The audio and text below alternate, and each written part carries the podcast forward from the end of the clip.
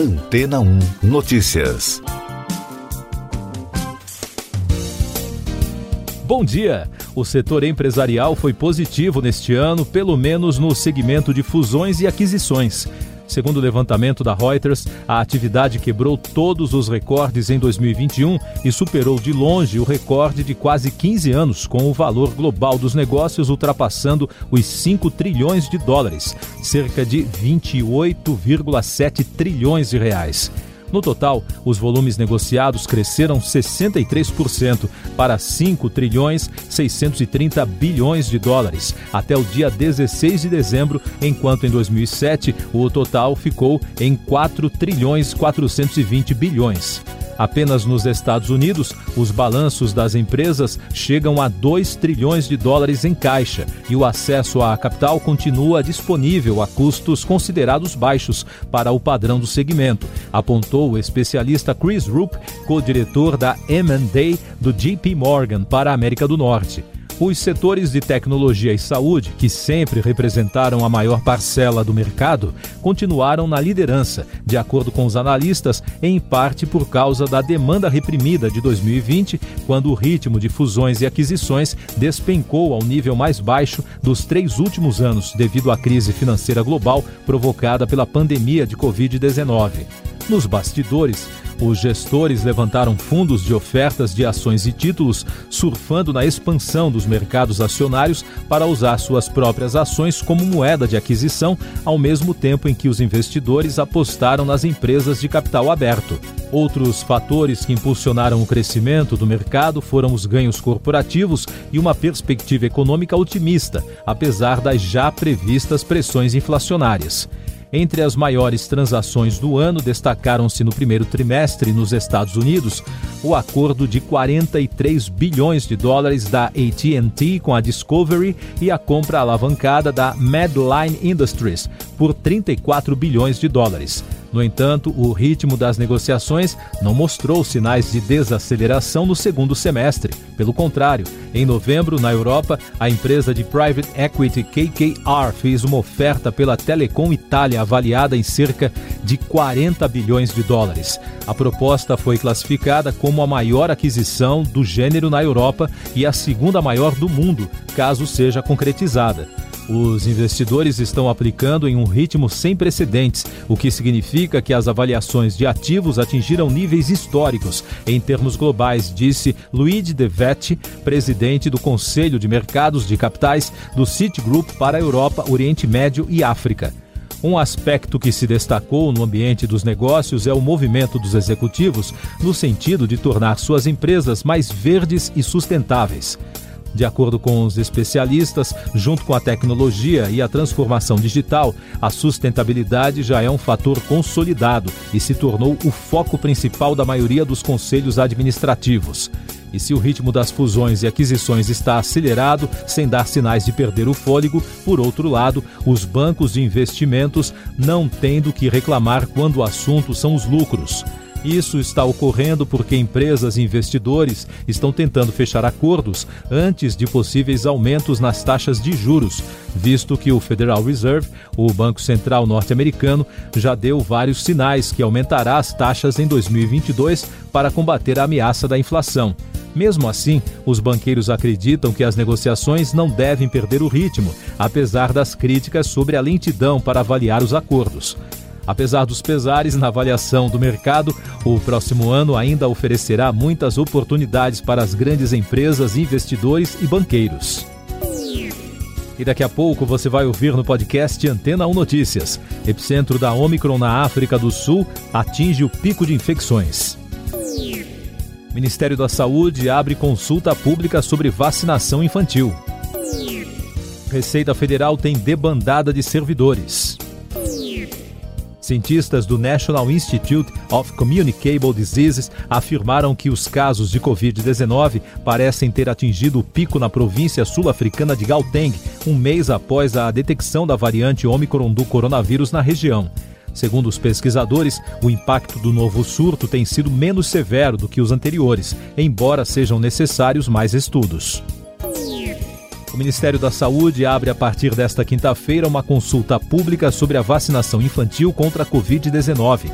O ato que fixa o prazo para registro das manifestações até 2 de janeiro foi publicado no Diário Oficial da União de quarta-feira e é assinado pela secretária extraordinária de enfrentamento à Covid-19, Rosana Leite.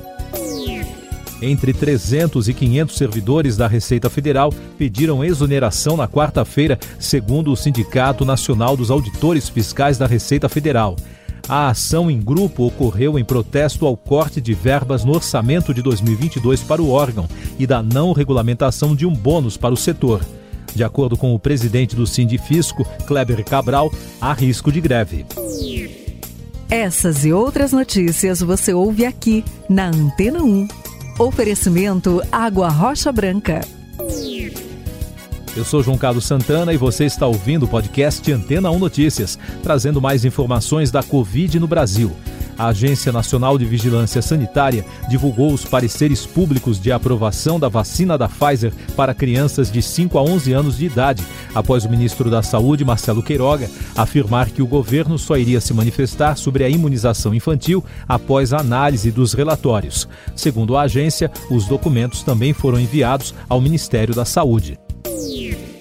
O Comitê Científico da Prefeitura do Rio de Janeiro afirmou que, se as condições atuais da pandemia se mantiverem até fevereiro, a festa pode acontecer sem restrições.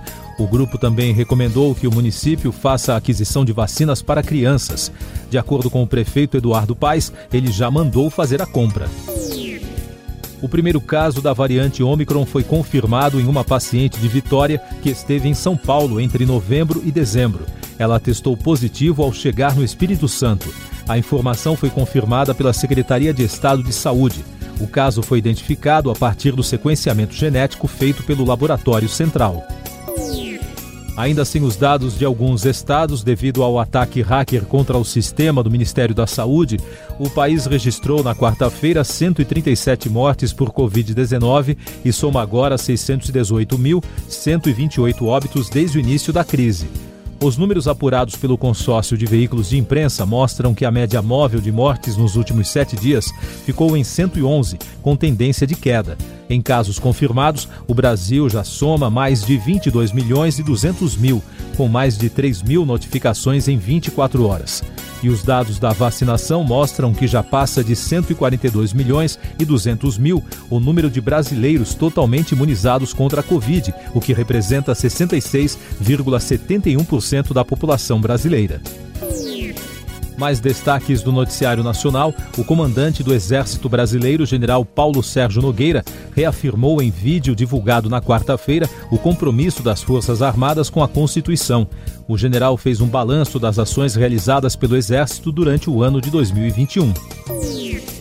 No Acre, a chefe de gabinete do governo, Rosângela Gama, foi presa pela operação da Polícia Federal que investiga supostos crimes de corrupção e lavagem de dinheiro por membros ligados ao governo estadual. Em nota, o governador Gladson Camelli disse que colabora com todos os passos da investigação. O Procon de São Paulo considerou a resposta da Itapemirim sobre a suspensão temporária das atividades como insatisfatória. A empresa afirmou que a suspensão ocorre devido a um problema causado pela companhia terceirizada. De acordo com o diretor do órgão de proteção do consumidor, Fernando Capês, a ITA está sujeita a ser responsabilizada do ponto de vista administrativo, civil e criminal. Meio Ambiente. O Instituto Meteorológico Dinamarquês informou que a Groenlândia registrou nos últimos dias temperaturas de 20 a até 30 graus acima da média para esta época do ano. Na última segunda-feira, a capital Nuuk marcou 13 graus Celsius contra a média de 5,3 negativos prevista para o fim do ano. As altas temperaturas no território ártico são provocadas por um vento quente bastante comum na ilha.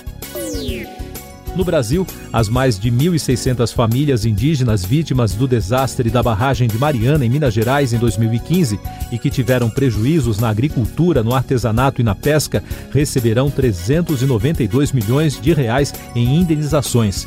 O acordo foi consolidado pela intermediadora, a Fundação Renova, entidade criada por meio do termo assinado entre a Samarco e os acionistas e os governos federal, de Minas Gerais e do Espírito Santo.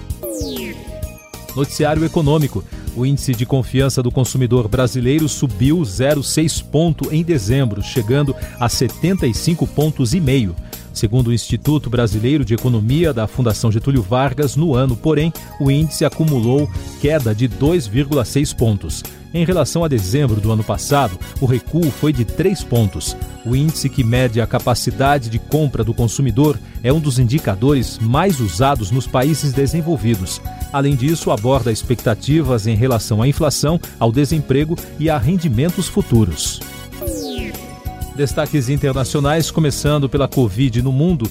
A Agência Reguladora de Medicamentos dos Estados Unidos aprovou o uso emergencial da pílula da Pfizer, a Paxlovid, para tratamento da Covid-19.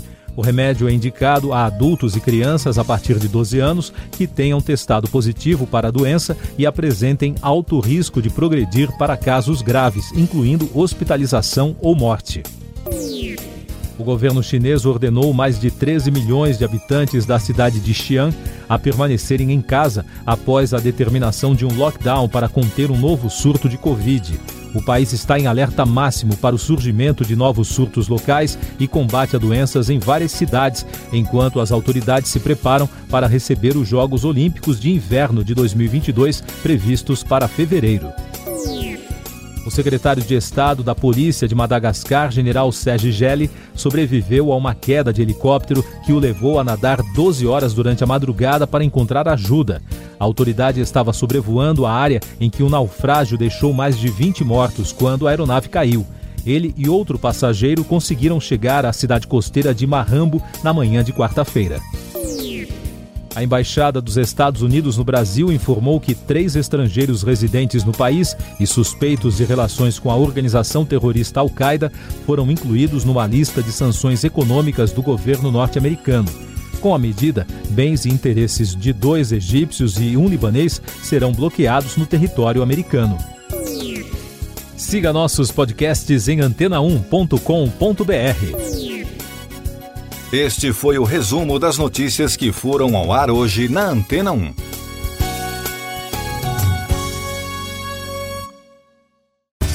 Depois de tanto conteúdo legal, que tal se hidratar com água rocha branca?